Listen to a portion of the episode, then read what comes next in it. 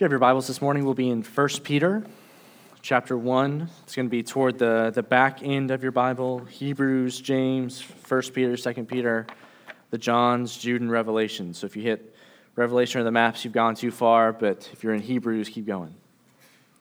1 Peter chapter 1, continuing our series going through the book of 1 Peter uh, with verses 10 through 12 this morning. 1 Peter chapter 1, starting in verse 10, says this. Concerning this salvation, the prophets who prophesied about the grace that was to be yours searched and inquired carefully, inquiring what person or time the Spirit of Christ in them was indicating when he predicted the sufferings of Christ and the subsequent glories. It was revealed to them that they were serving not themselves, but you, in the things that have now been announced to you through those who preach the good news to you by the Holy Spirit sent from heaven, things into which angels long to look.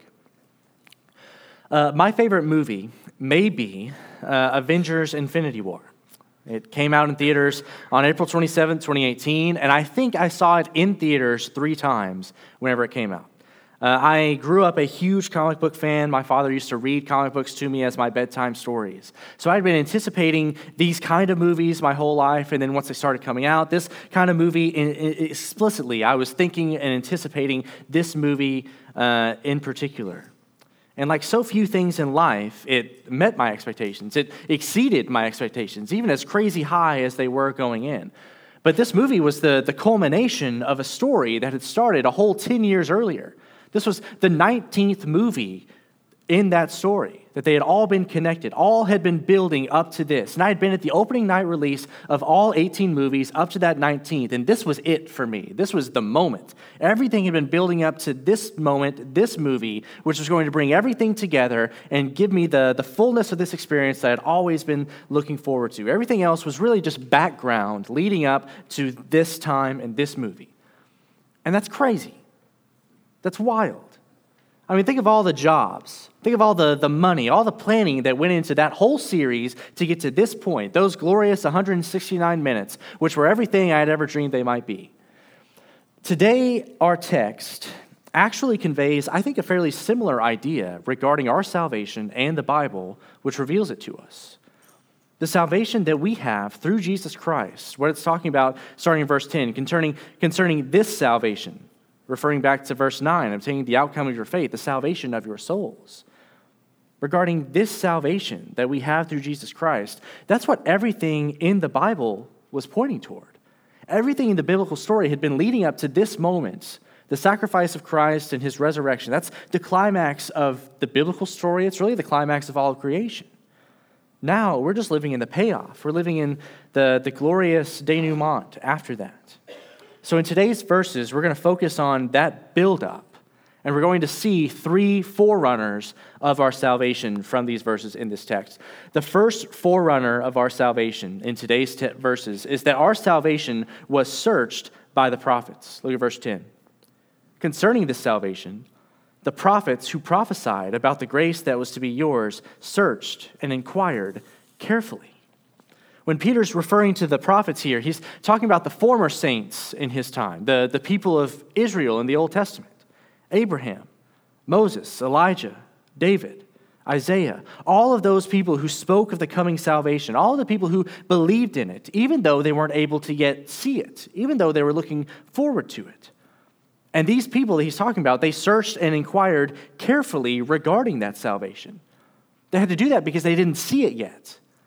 It wasn't apparent what this salvation was going to be, what it looked like. It wasn't obvious. It wasn't yet accomplished for them in this time, where they could point to it clearly revealed and say, There, there it is. That's what I've been looking for. That's what I'm talking about. That's Jesus sacrificed for my sins. But these people searched and inquired carefully regarding it because even though they couldn't, even though they knew it was coming, they couldn't see it yet. And I think that's obvious here. That's explicitly what the verses say. But let me point out that what these guys had, what they were searching, inquiring carefully into, was the Old Testament. It was the Old Testament law. Some of them even wrote these same things that they're now searching and inquiring into. So they had some revelation of God, they had some understanding of what He demands of His people, but they still had to search and inquire carefully concerning the salvation that we now get to see clearly, that we now have experienced clearly. So, as important as the Old Testament is, and if you've been here for very long, you know that I always emphasize how important it is that we still hold to the Old Testament, that we keep to it, that we understand it rightly, that we see it as pointing to Jesus, as containing the same gospel that we believe in. The Old Testament is absolutely essential for us. But as important as it is, it's not the fullness of our faith. It's not the fullness of the revelation that we've been given. We aren't Old Testament Christians. Those are not really in existence. Those would be called Jews. We are New Covenant Christians, New Testament Christians. Our God, the God we worship, is the same God from one testament to the other. And those saints that were inquiring into these texts, they're saved by the same grace, the same faith that we are saved by, through the same sacrifice of Christ for their sins that we are. But they didn't see it, they didn't get to experience it quite like we do. And that fullness, the, the deeper meaning and understanding of the gospel, which exists in the Old Testament, even if you might have to dig a little bit to find it, it's worth digging for. I mean, these guys wrote the book, and then they kept going back reading it and trying to figuring out the, the fullness of what it meant. They had to keep reading their own words that they had written to try to get to the bottom of it. They didn't settle for what they already had. They pressed forward, they pressed in trying to see the salvation of God more clearly in these works, in these writings. You see, the gospel of Jesus Christ is the heart of Christian scripture. It's in the whole book from beginning to end. And it's worth finding there. It's worth searching for there. It's worth reading about. It's worth hearing a, a sermon about every single week. You may wish, as you sit there, that I would preach more specifically on what's going on in your life that I would tell you how to vote, that I would tell you whether you should homeschool your kids or not, that I should tell you how your budget should look like. And some of those things I'm sure I might hit on at some point, but I'm never going to throw the gospel, the text, aside to get there. I hope to never give you the impression that we're done talking about the cross, we're done talking about salvation, we're done talking about the gospel, so that now we can get to the real stuff, the good stuff the real meat, what you actually need to hear. No, I don't think that's true at all. What you really need to hear is the salvation that these guys were searching this book for. The real meat isn't in something else. The real meat isn't in me trying to look at numbers and trying to, to guess the date and time of different events that may occur in the future. That's not the real meat. The real meat is seeing the salvation, the gospel of Jesus Christ in every aspect of your life seeing how it impacts everything that you are, everything that you do, seeing how its depth can never be reached, that His love, mercy, and grace toward you is never going to run out. I think that's the meat. And that is the meat, that salvation is what was searched by the prophets. And then in verse 11, we see that that salvation is also predicted by the Spirit. That's the second forerunner of our salvation in today's verses. It was predicted by the Spirit. Look at verse 11 inquiring what person or time the Spirit of Christ in them was indicating when he predicted the sufferings of Christ and the subsequent glories.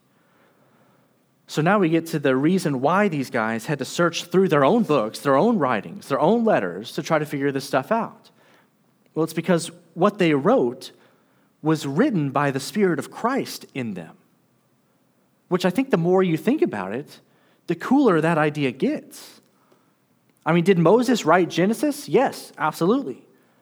But you know who also wrote Genesis? The Spirit of Christ. You know who wrote all of those Psalms? Usually David, yes. But you know who also wrote them? God's Spirit. Our book, our Bible, from beginning to end, is written by God. He is the one divine author of every word on every page even as human authors were the medium through which he used to write his words. So that means there's not a wasted word in this book. There is not an accidental error here. There's not anything we need to look at and read and go, oof, I wish that wasn't in there. There's not anything we have to be embarrassed by in here. This verse is telling us that God wrote this book to predict our coming salvation. to predict his work in and through us, to tell us about what that was, about what was going to happen. And the fact that it calls the Spirit who wrote this book the Spirit of Christ here reminds us of what we already know about Jesus, about Christ and the Trinity. That Jesus was around before he was born. He didn't come into existence on Christmas Day, 0 AD. He is the eternal Son of God who has always existed with the Father and the Spirit. So we can, in good conscience, say that the Spirit of Christ wrote the Old Testament, even as in most places, Scripture is going to say that the Holy Spirit is the one who inspires Scripture, who writes the Word, because that's all true. Our God, who is Spirit, is one God, one essence, in three persons. So the Spirit that is God is the Father's Spirit, the Son's Spirit, and the Holy Spirit's Spirit. Christ is writing through the prophets to tell of his own coming, to tell of his own salvation that he was going to accomplish, because God is writing through the prophets to tell of those things. And now these same prophets, they're reading very closely what they wrote. They're inquiring what person or time that spirit within them was indicating. What that means is they were actively looking for the Messiah.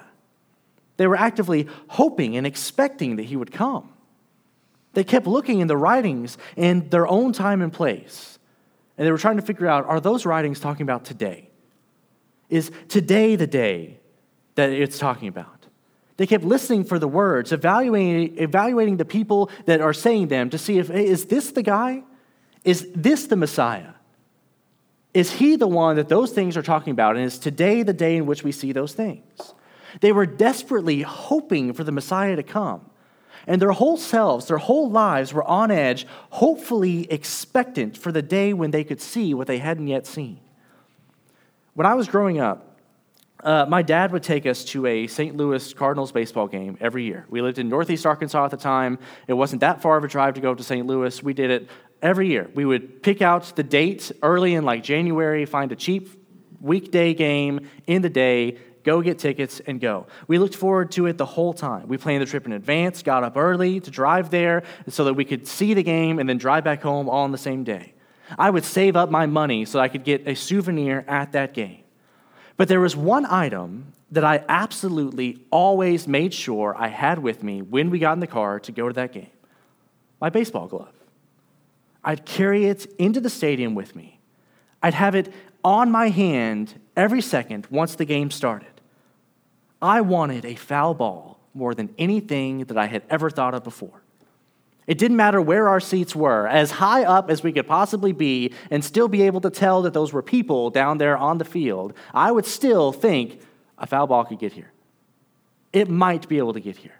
It didn't matter whether the guy at the plate was a righty or a lefty, whether I was in the middle of a conversation or not, whether I was trying to learn how to, to take the game down and to keep the whole thing down on my sheet of paper or not. I had my glove on my hand, and every time I heard the crack of the bat, I would stop what I was doing and stare and try to find the ball.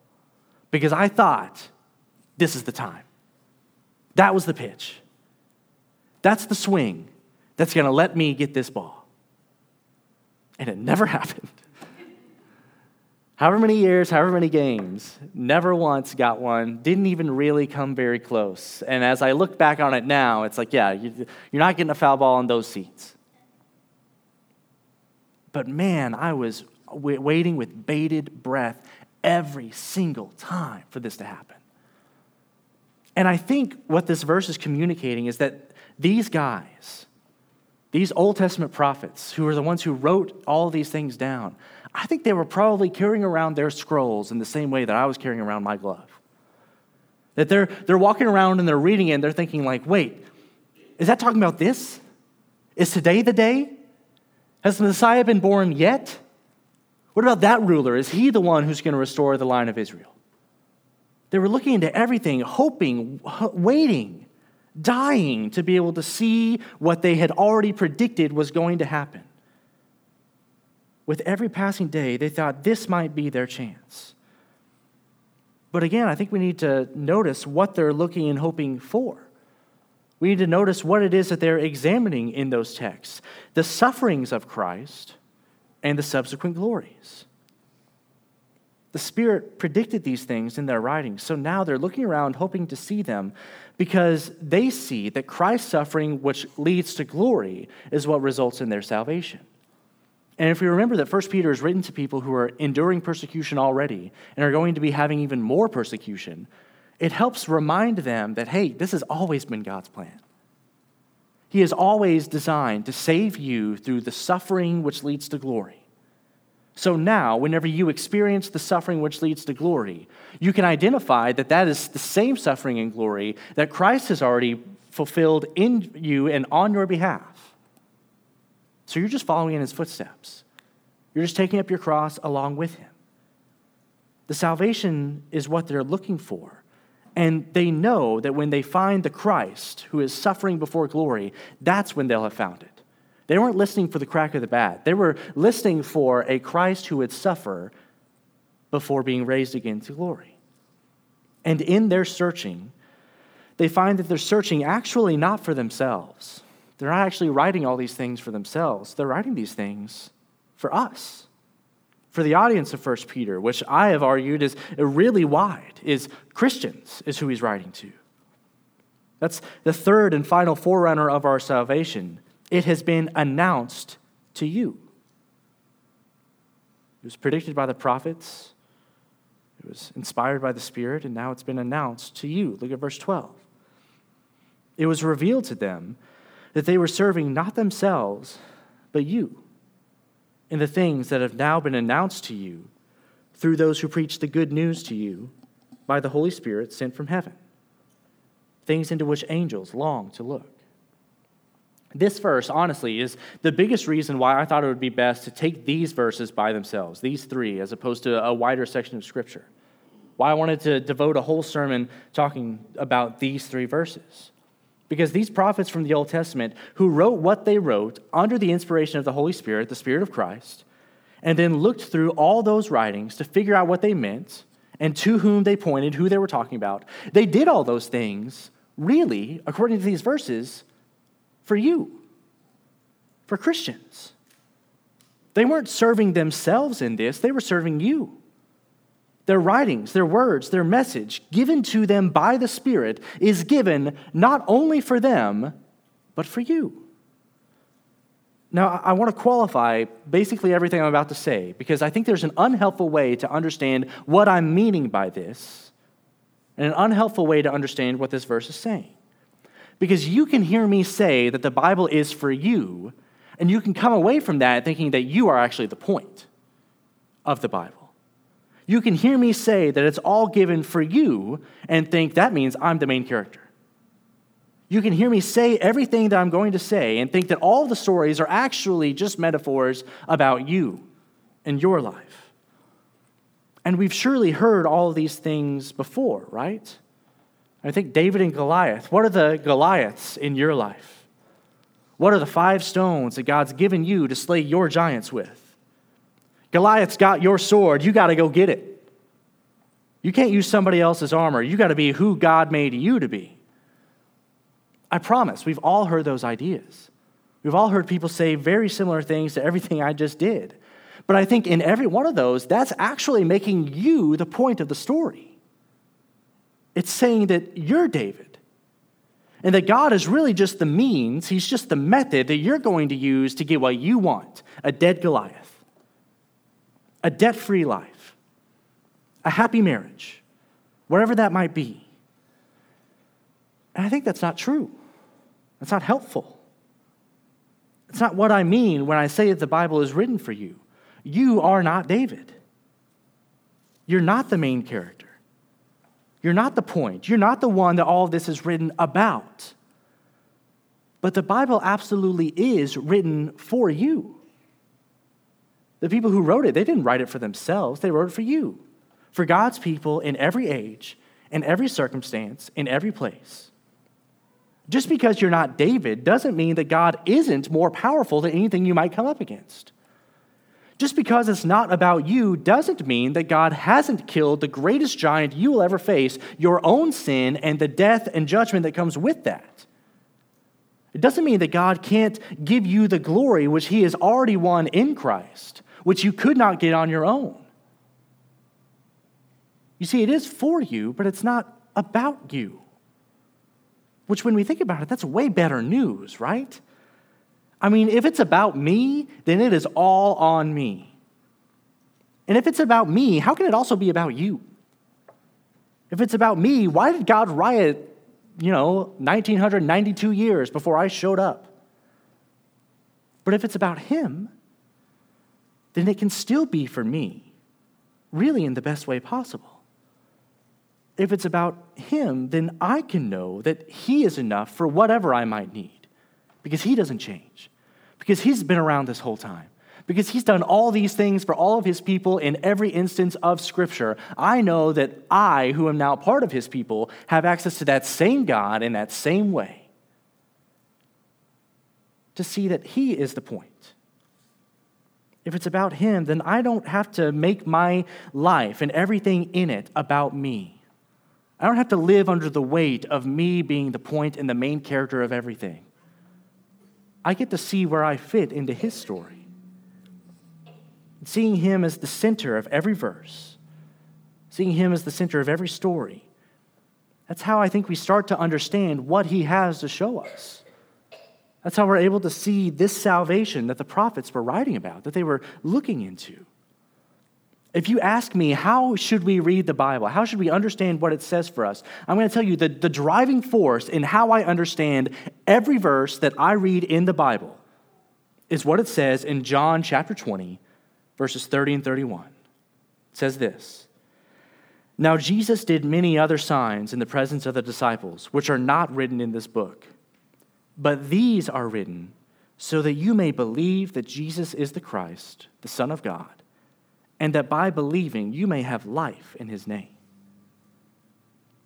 You say, we're not actually reading and understanding this book, not understanding what we've read until we get to this point have we read that which was written in such a way that we now believe that Jesus is the Christ, the Son of God, and that we are now having life in his name.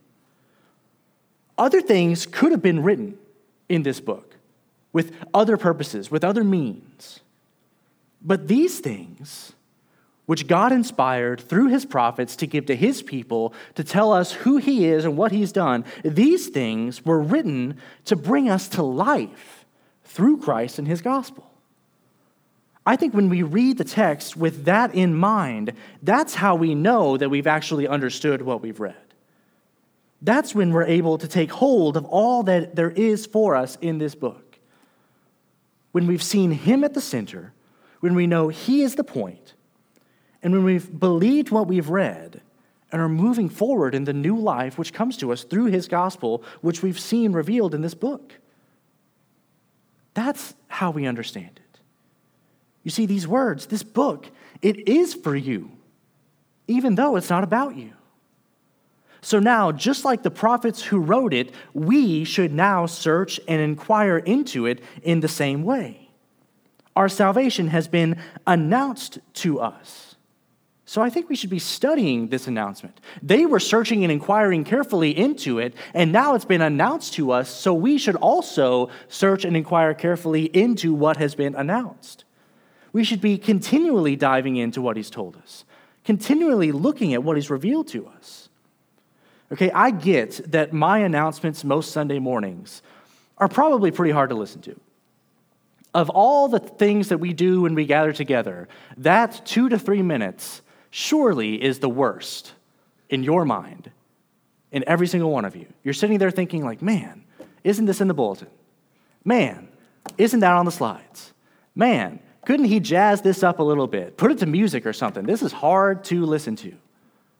And I get that. But I think there's actually something helpful there.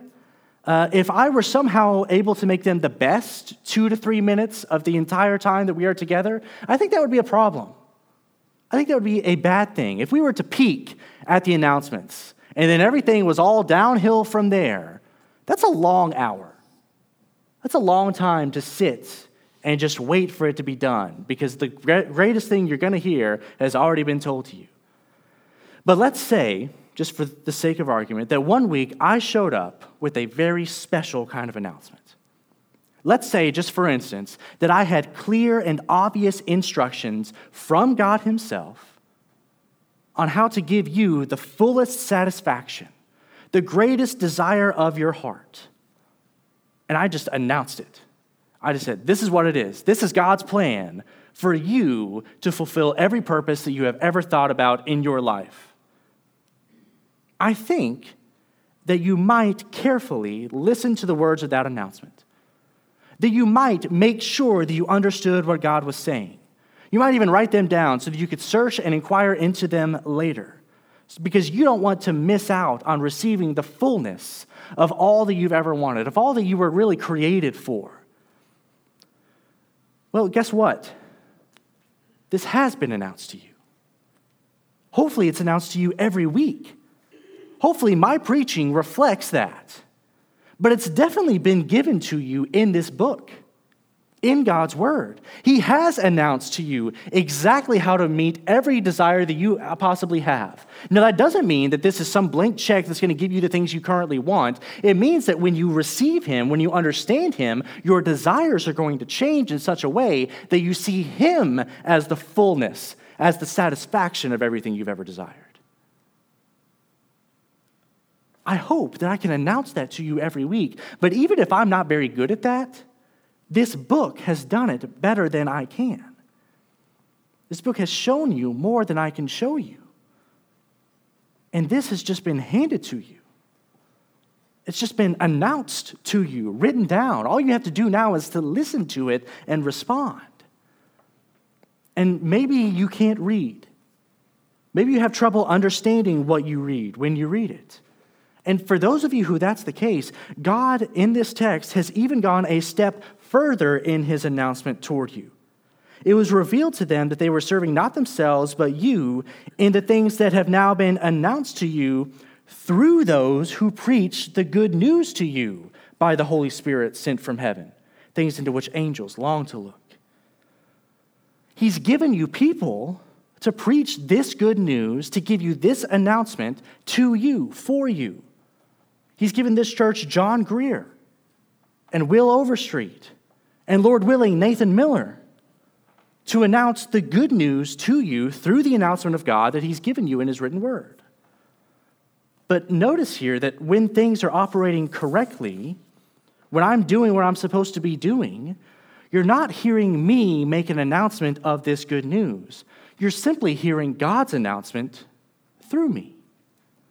When I'm doing my job, if I study well, if I write well, if I pray well, if I am formed by this word well, when I'm doing what I'm supposed to be doing, then what I preach is so identical to what God has said in this book that they're not even my words anymore. They're His.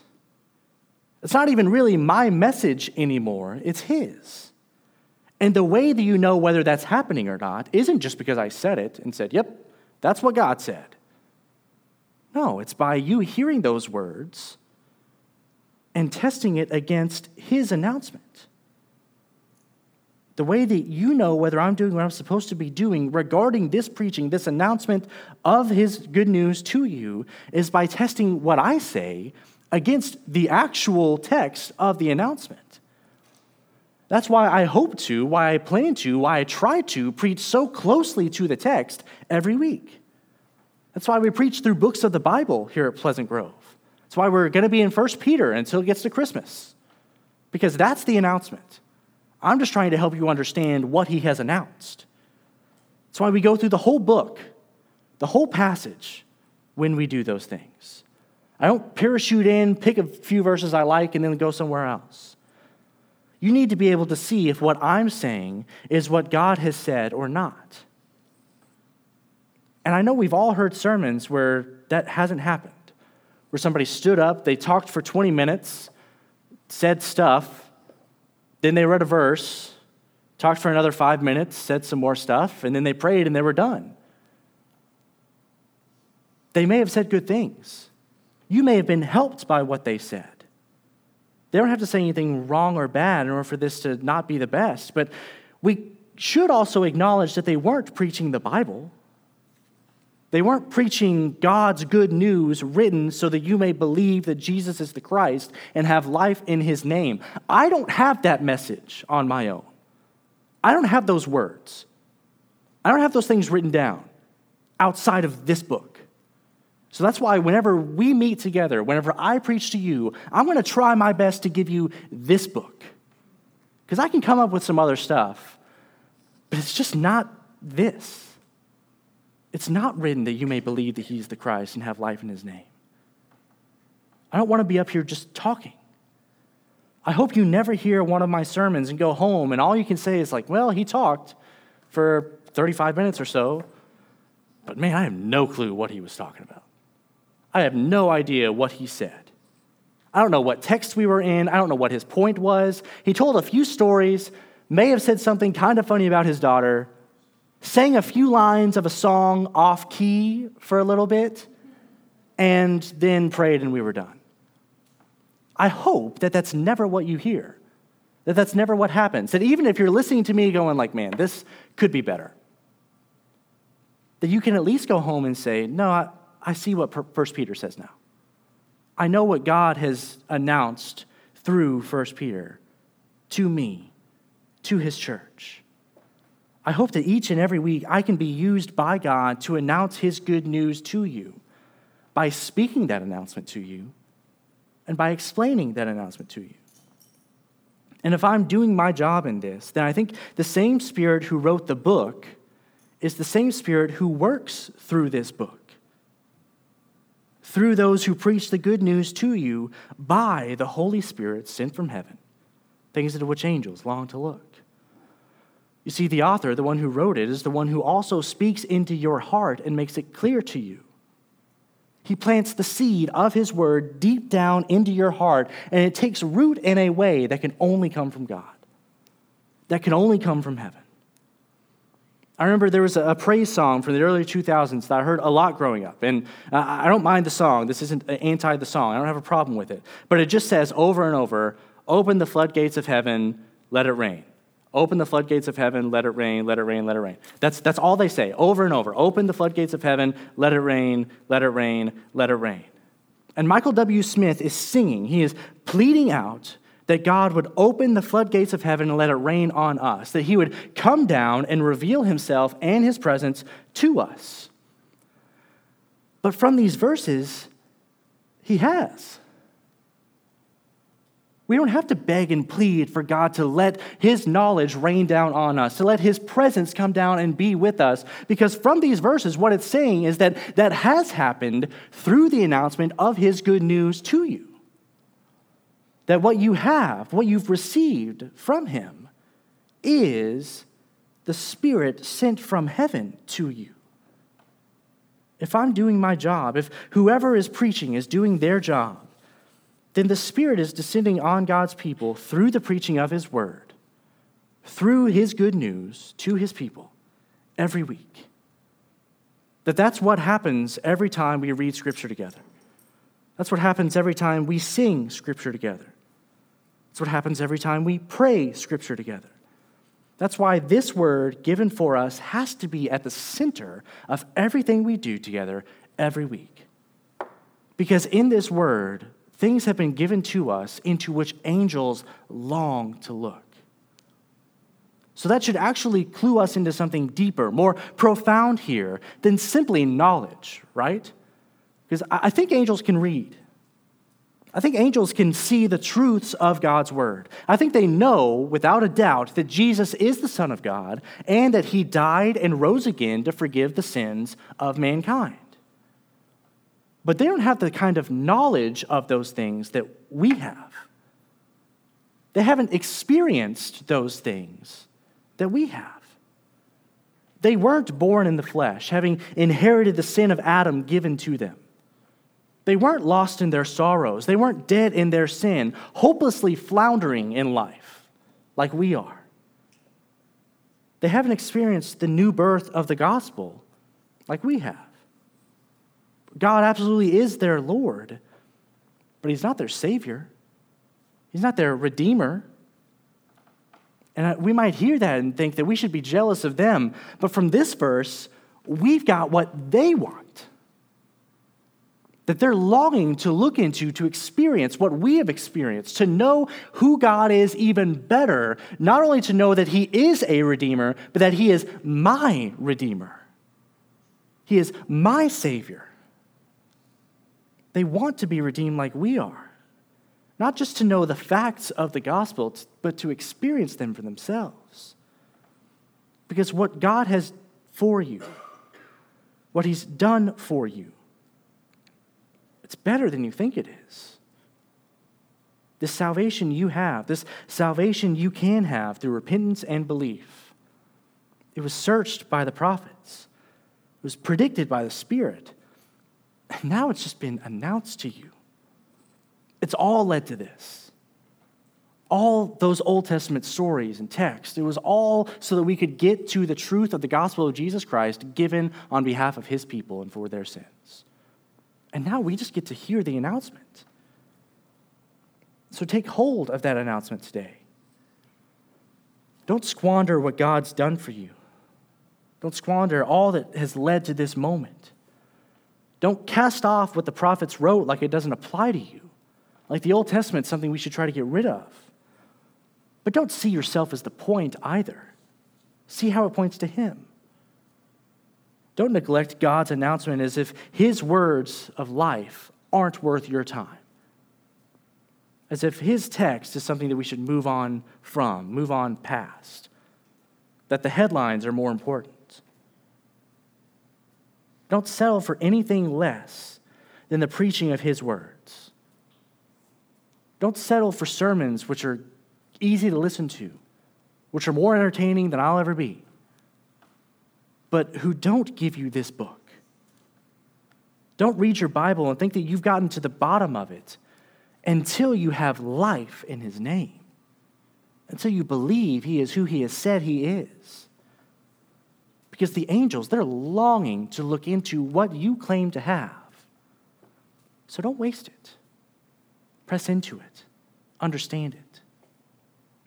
See all that he has done for you, and see that through the suffering of Christ, which has led to his glory, that he has done everything that is necessary for you to enter into that same glory through the same suffering. Let's pray. God, thank you for this day. Thank you for all that you've done for us, Lord. Thank you for the chance to be able to, to read your words to hear your announcement given to